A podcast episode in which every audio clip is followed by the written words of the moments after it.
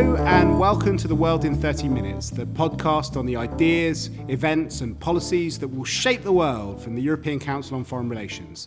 My name is Mark Leonard, and I'm Director of ECFR, and I'm joined today by two great guests for a special discussion about the world order in 2030. First up is Ambassador Ishii, who is the Japanese ambassador to NATO, but uh, is also somebody who has big thoughts about the, the future of the world and uh, has a, a, very strong voice on these issues in Japan, but also internationally. And also, uh, secondly, is Volker Stanzel, who is a ECFR council member, a senior advisor to our Asia program, but is also a long-standing German public servant who has served rarely as both ambassador in Beijing and in Japan, as well as being political director in the German Foreign Ministry. We are here talking about Europe and Japan in the 21st century, and I want to turn to you first, Ambassador Ishii, and take you forward to 2030. Can you tell us what the world order is going to be like then? Yeah, before doing so, I, I think I need to talk about the, that uh, we are destined to cooperate with each other, because uh, I think I would argue that uh, Europe and the United States and the democracy in, in Asia, including Japan and the ROK, Republic of Korea, are the only pillars inside in the world which are both capable and willing to work towards the peace and stability in a global scale. So I think you, you know the EU, Europe, and, uh, and the United States created NATO, and uh, Japan and the US created uh, alliance. So we need to strengthen the cooperation with EU and uh, Europe and Europe, uh, the democracy in Asia. That is a starting point. Having said all this, uh, I think your, your question is about 2030, right? I think my quick three points. Number one, I think at this moment, US, I believe US is still the only superpower in the world. They are part of the solution. They have to be part of the solution. They are, their population is still growing. They have a capability for doing so. I think it's still the, the only superpower in the world. It's, it's not that we are living in the multi-actor world. Number two, but 2030 may be a turning point of that situation. Up in 2030, we guess we estimate that spe- defense spending of the, Japan, uh, the United States and China will become more or less the same. By then, by the way, Japanese defense spending will be one tenth of them. So I think how can you expect uh, not only the China but the, the, United States to take the opinion of the country which spend only 10% of their defense budget seriously? That is a real issue that has impact on the future balance. And I'm sure Europe will be in, in that equation. And uh, so that, that's, that's the second point. The third point is uh, 2030 is also the time when we will see a more enhanced presence of India. I think India will become the world number one population. I think the economy is going to grow. So, I think I think uh, after 2030, we need to come up with a solution of the equation among U.S., China, India, and if Japan make enough efforts to stay in power, Japan, that makes it quadrilateral. And I do hope Europe will come in that picture. So you hope Europe, but you don't have much confidence in Europe being part of the picture. We, we, need them. We need them. I think. We what about what about you, Volker? How do you, do you think that you buy this image of the world in 2030? Uh, do you think Europe will have such a, a small role in it? Well, 2030 is not that far away, right? 15 years. 15 years. We'll all still be there to see whether we were right or not. Um, that's that's one thing I, I agree with uh, with what uh, Ambassador Ishii just said, uh, which is the need to cooperate. Um, but but I come from a very very different uh, view, which is uh, somewhat more pessimistic uh, than yours, Masa. Um, see, I see the liberal order that we've grown accustomed to that actually we depend on, because countries like yours, European countries, depend on a free world order, free world trade, a democratic order. So we depend in our very existence uh, on this kind of order. This order is endangered, and it's endangered by a development which is not only negative, but also has a lot of positive aspects. That's what I call the multi actor world. We have so many more actors that impact the system, international system that we have, that it is very difficult to calculate where things are going. So these are non state actors. Al Qaeda, of course, is a very bad example. it's a good example for something bad that's happening to the world order. Um, but Al Qaeda has been acting in ways that has that we were not prepared for. So it impacts the world order that we've been used to. But the same is true for something that we uh, basically regard as something positive. IT industry. We all live with it. We benefit from it. We see that a lot of companies make a lot of money with it. You look at Silicon Valley. This is all great. At the same time, of course, it impacts the way uh, governments work, states work. If the algorithms in um, stock markets go wrong for whatever reason, then the very existence of uh, countries, companies, uh, is, is endangered. So you have that kind of world, and we're not prepared for what's going to happen next. Who was prepared for ISIS, a pseudo state, to turn up all of a sudden and come to the very heart of uh, our liberal world order, to Paris, uh, with its terrorist attacks? These are things we're not prepared for. So while there are positive aspects with this new kind of world we're confronted with, as well as negative aspects, we need to be um, able to adapt. We need to be flexible. We need to react well. So far, I think we can say we were able to do that. I'm not sure we will be able to do so in the future. So that is why I think cooperation between countries that share the same kind of interests that I just described liberal world order, free trade, etc., and the same values that I would just call the values of the Enlightenment, that share these values and interests should, must work closer together, and that will be true in 2030. I'll say something about India and China happily, but not before Mark. Well, it's funny listening to the two of you because you, you, basically Germany and Japan are these kind of two uh, twin countries um, that came out of the Second World War under American tutelage. Um, but Germans live in, in Venus, and Volker, you're talking about all sorts of non state challenges to the world, and you see political solutions mainly emerging. Actually, the, we live on Mercury. which is uh, Mercury. Yeah, Mercury. Yeah, Mercury being the god of trade. Yeah, yeah, oh, absolutely. Okay.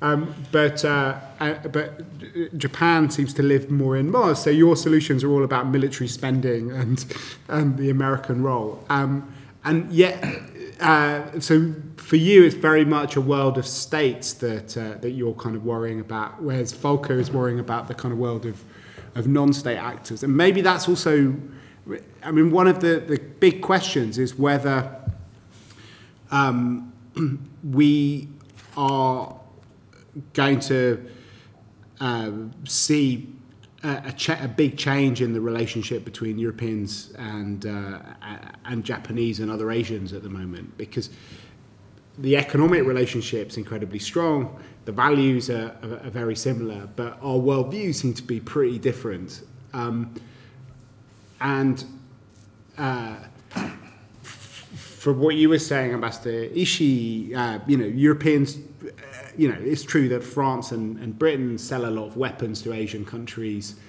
The French like to talk about themselves as, a, as being a Pacific power because, um, uh, but it is pretty small.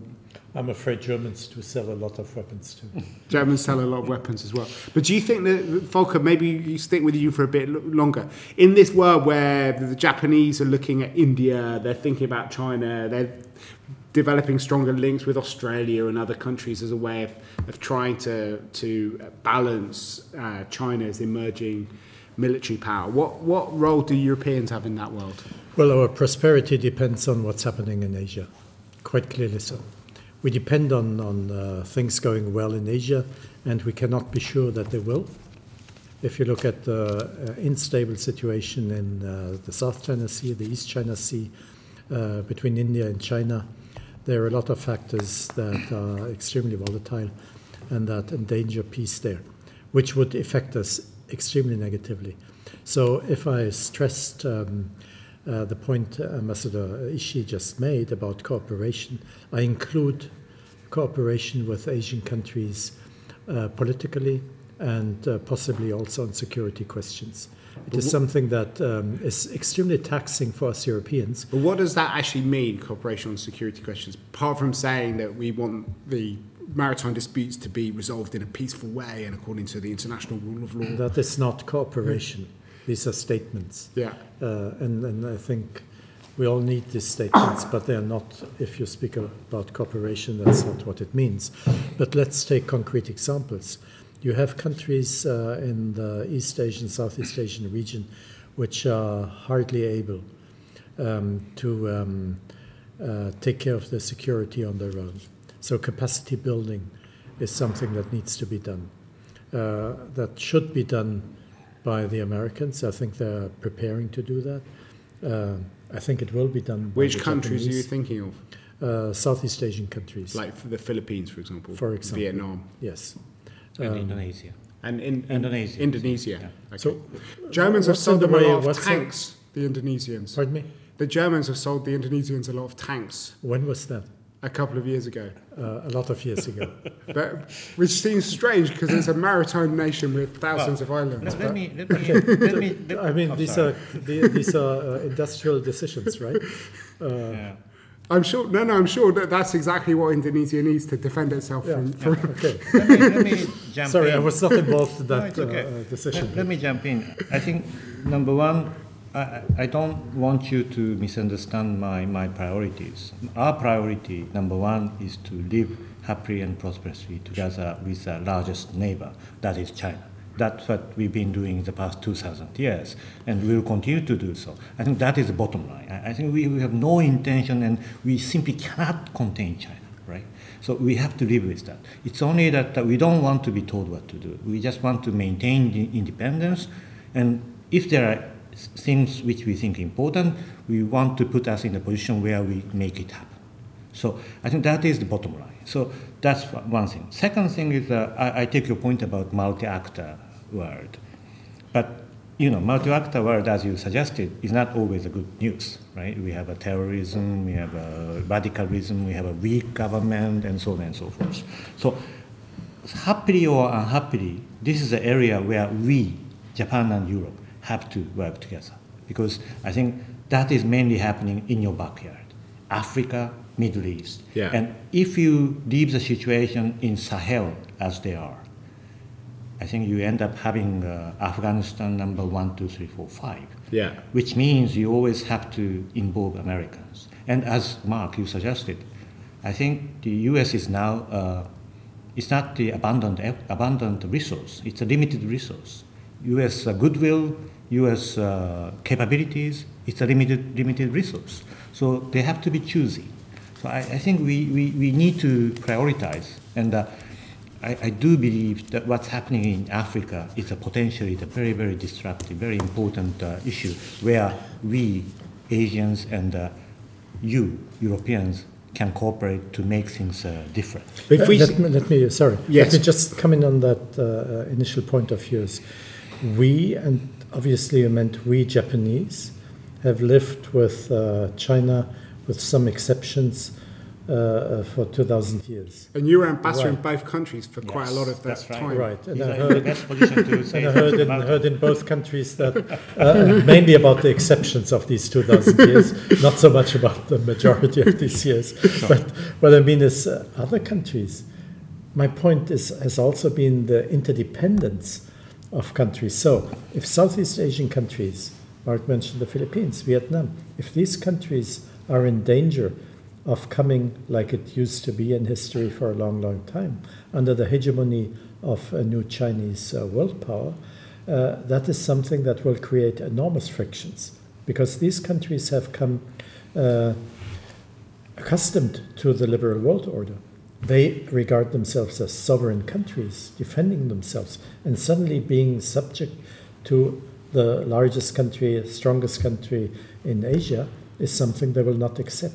So there will be there will be a lot of frictions in, in Southeast Asia, and that will involve Japan, even if it wants to be live in peace for the next 2,000 years with its uh, largest neighbor. And And, about the United States, uh, I mean, they're, they're still of, obviously the guarantor of the security of the whole region, but they are what somebody called the reluctant sheriff.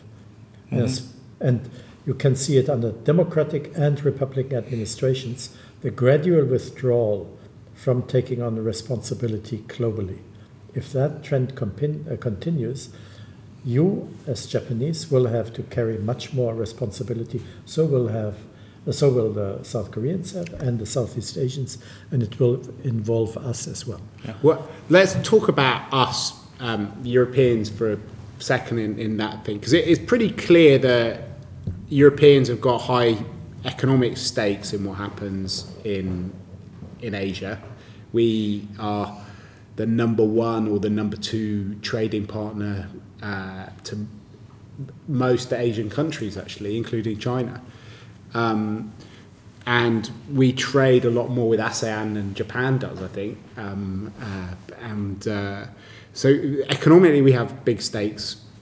Obviously, if there's a nuclear war um, between China and America, that would kind of have uh, an impact on us. So if there's a war between Japan and China, could be pretty uh, devastating for our economic prospect.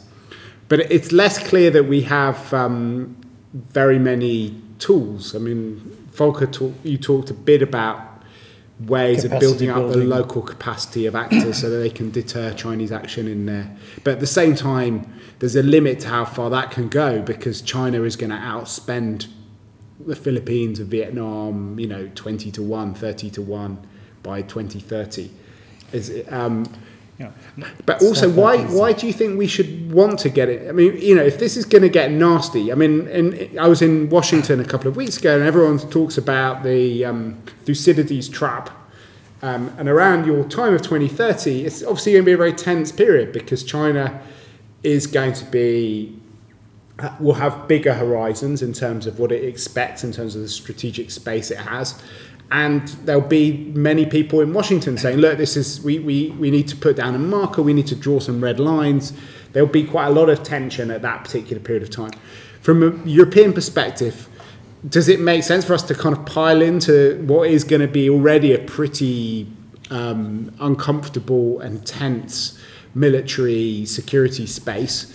Uh, or would we do best to, to sort of stay out of it and, and trade with everybody and maintain our relationships and maybe you know carry on selling weapons to, to different people? Yeah, Sorry? But let, let, let, me sort of comment your state, on your statement. Number one, there's a big if. Big if is whether China continues to be stable and prosperous. yeah. We hope so, actually. I mean, prosperous and stable China is the easiest China for us to deal with, right? Yeah. So we do hope, we, we don't hope for the destabilized, uh, you know, confused uh, China. But i this is a big if. So Yeah. if th- th- that, that is a big if uh, uh, based upon which you, you made your argument. Second thing, uh, I think in, in surviving with, with China, with which we have a 2,000 year, year experience, I think the best way to do is to, to make sure that both countries, the public, understand that we do share the common interest. Not common value, but common interest. Yeah. Right? Trade. China has been the number one trading partner for us for years now, right? I mean, more than the United States. And the same is true with you. So I, I think environment, right? Yeah. I mean, whatever happens in, in Can we maybe go a bit deeper in trade? Because uh, you know, one of the really striking things that's happened in recent times is that there used to be quite a big separation between the economy and the security spheres. And by and large, there was economic engagement and then there was balancing in, in military terms. And that's what Asian countries did, it's what the US did. But what's happened in the last few years is actually quite a lot of competition in the economic sphere as well. And you've had very, very aggressive things like what happened with rare earths um, and the, the sanctions which the Chinese Sure. took out against the Philippines over, over the maritime issues. But you also had people now hedging against those sorts of actions. So a huge fall in I can't don't have the figures in front of me, but in Japanese investment in China, it's got went down by forty percent or something after the um, And after we have divers, di- diversified the source of the But it's got to do with the wages in. The, It's partly to do with the wages, but it's also wages. it's also about geopolitics. T- the, the whole idea of TPP it was deliberate. The Trans-Pacific Partnership, this big mega regional trade deal, was designed to keep China out of it. Now that was partly for economic reasons and uh, to do with the Chinese economic model and the role of state-owned enterprises. At the same time, it is striking that Vietnam, which is hardly a kind of poster child of liberal economics, is allowed into the TPP, which makes one think maybe there is a geopolitical. so- and President Obama did say when it was launched that um, that you know we can't let China make the rules for the 21st century. Okay. That's why we need TPP. uh, you're trying to, to construct a conflictuous situation that just doesn't Typical exist. Mark. right, you know him better. Uh, uh, which just doesn't exist. You asked, uh, do you want, do we want to get in an uncomfortable, nasty situation? But I mean, what, what, what, well, where are the controversies actually? Of course, we have we have uh, controversies between the U.S. and European countries, with Japan, with Korea. That's a fact of life, right? Uh, what actually has gone wrong so far? The history of Chinese uh, Western, and with West I include uh, Japan, Western relations since the beginning of the uh, uh, economic reform policy has been a tremendous success story. And it has become more conflictuous lately, and we see the possibilities of, we're talking about 2030, right, of things going wrong. But until then, there are many, many possibilities, and we have tools to rectify things. So the reason for us, Europeans, to get into this uncomfortable, not yet nasty space is exactly that. It is to get things right, to have an impact on China with which we um, cooperate, cooperate to a high degree and profitably for the Chinese, for us, and for the Japanese. And if it's, it, it doesn't make sense, sorry, uh, that you, you should be the one to, to say something. But I mean, there's 40% decrease in, in investment, uh, analyze it correctly. And it's not just trade policies, it's not boycotts or whatever. Well, It's much But- more complicated. yeah. But it was a mix. I mean, Ambassador Ishii, when we were in Tokyo, in fact, when I was in Tokyo with you, Volker, we spoke to people, and well, what the No, people I spoke to said that there are some things which are structural changes in the Chinese economy, wages going up, it gets more expensive. exactly. But then there were also worries about the fact that Japanese factories were having to close down because they, people were protesting outside them and they were burning them down. And the two things And go together. excuse- used as an excuse. Yeah, I, I guess the decline of the Japanese investment uh, is caused by for many, by many different uh, causes, reasons. But uh, rather than talking, rather than detailing that uh, too much, I think one point is TPP. I, I think I, s- I do believe that TPP is not to isolate China. And it's more than rhetoric. Yeah. It may looks like it, but uh, I think the, the when you know the when the United States first came to us asking us to be part of TPP, one of their logic is that listen, I mean, you know, the, the, the, ultimate aim, aim of ours is to bring liberalize Chinese market, and uh, how can we do best? Is a question. So the best way to do it is for the economy, number one economy, number three economy, join together to create a very ambitious uh, free trade agreement, and then open, opening that to everybody, including China. I'm not saying China is going to join now, but I think that is the best way to ask, force, or encourage China to be part of this Exactly, regime. yes. So I, definitely, this is not a- an attempt to isolate China. That's the first point. Second point is, of course, we have to do engage and hedge. I mean, we need to engage China, but we, we have to hedge them. So I think, but important point I was trying to make uh, before you intervened was that, uh, you know, I, I- I mean, we do have a shared interest. So our job is to make sure that that is understood by both countries, the public basically, and, and sea lines of communication is actually sounds like a very conf- confrontational, but it is actually the shared interest, right? We share the same signal communication, so Yeah. nobody wants to create. But do you think the United States is, is going to be comfortable with China patrolling the sea lanes of communication? as long as they do it, I mean that, that should be great. I, I, I think uh, the, the, the, the, the it, and we for that we And need Japan as well? As long as they don't claim sovereignty over exactly. the whole area. I think as long That as is the they point. they are abided by the by the common rule, that is the, the, the freedom of uh, safety of navigation, according to this the, the UNCLOS. That is, is great. That is great. The UNCLOS is the UN Convention. On, uh, what is it? The UN Convention Com- on the Law of the Law Sea, of the sea. Yeah. that's right. So so I think that's which America hasn't ratified yet. Well, I think, but they have de facto they- accepted uh, the norms of it. Yeah. Yeah. So, and that's where once again India comes in. I think we have a vast. Uh, we means uh, Japan, Europe, as well as China and the United States share the same signal of communication from Japan. You know, East China Sea, South China Sea, Malacca Strait. So, uh, you know, that's that means we need to bring in the huge participant that is India.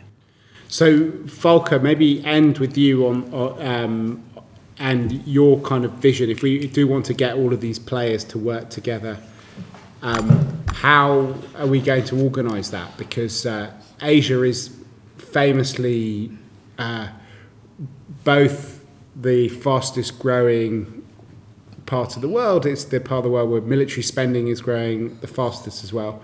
There are lots of institutions there, but it's the bit of the world where you have the least stable um, uh, security architecture.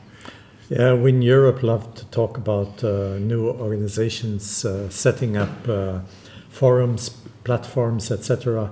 Well, in Asia, they just create new institutions all the time. Uh, none of them, uh, neither what we do nor what the Asians uh, are doing, has been particularly successful. Um, so I, I I I would leave it looking at 2030 with what Masa has just explained. Look at the whole region, look at the countries uh, you have to take into account, and then go practically, pragmatically about talking with these countries, getting them together, especially those countries that share the interests that we've just identified, I think.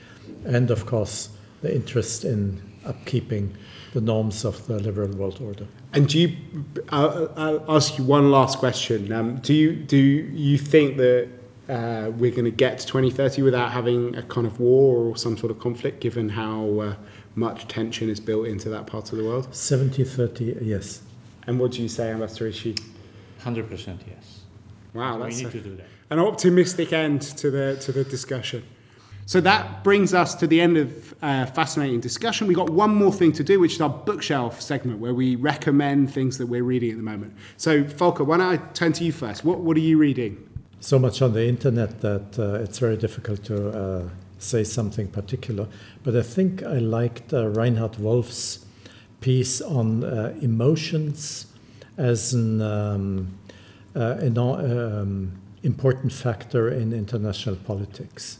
He's, uh, by the way, a specialist of East Asian politics.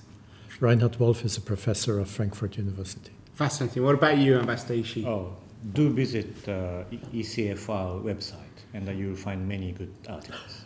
Including a fantastic new uh, paper by Volker Stanzel, Yes. which of is what's it called, Volker? Danger on the high seas. goodness, the And- maritime conflicts in East and Southeast Asia. goodness. And we also have a series of uh, papers looking at the EU Japan relationship from many different uh, national perspectives.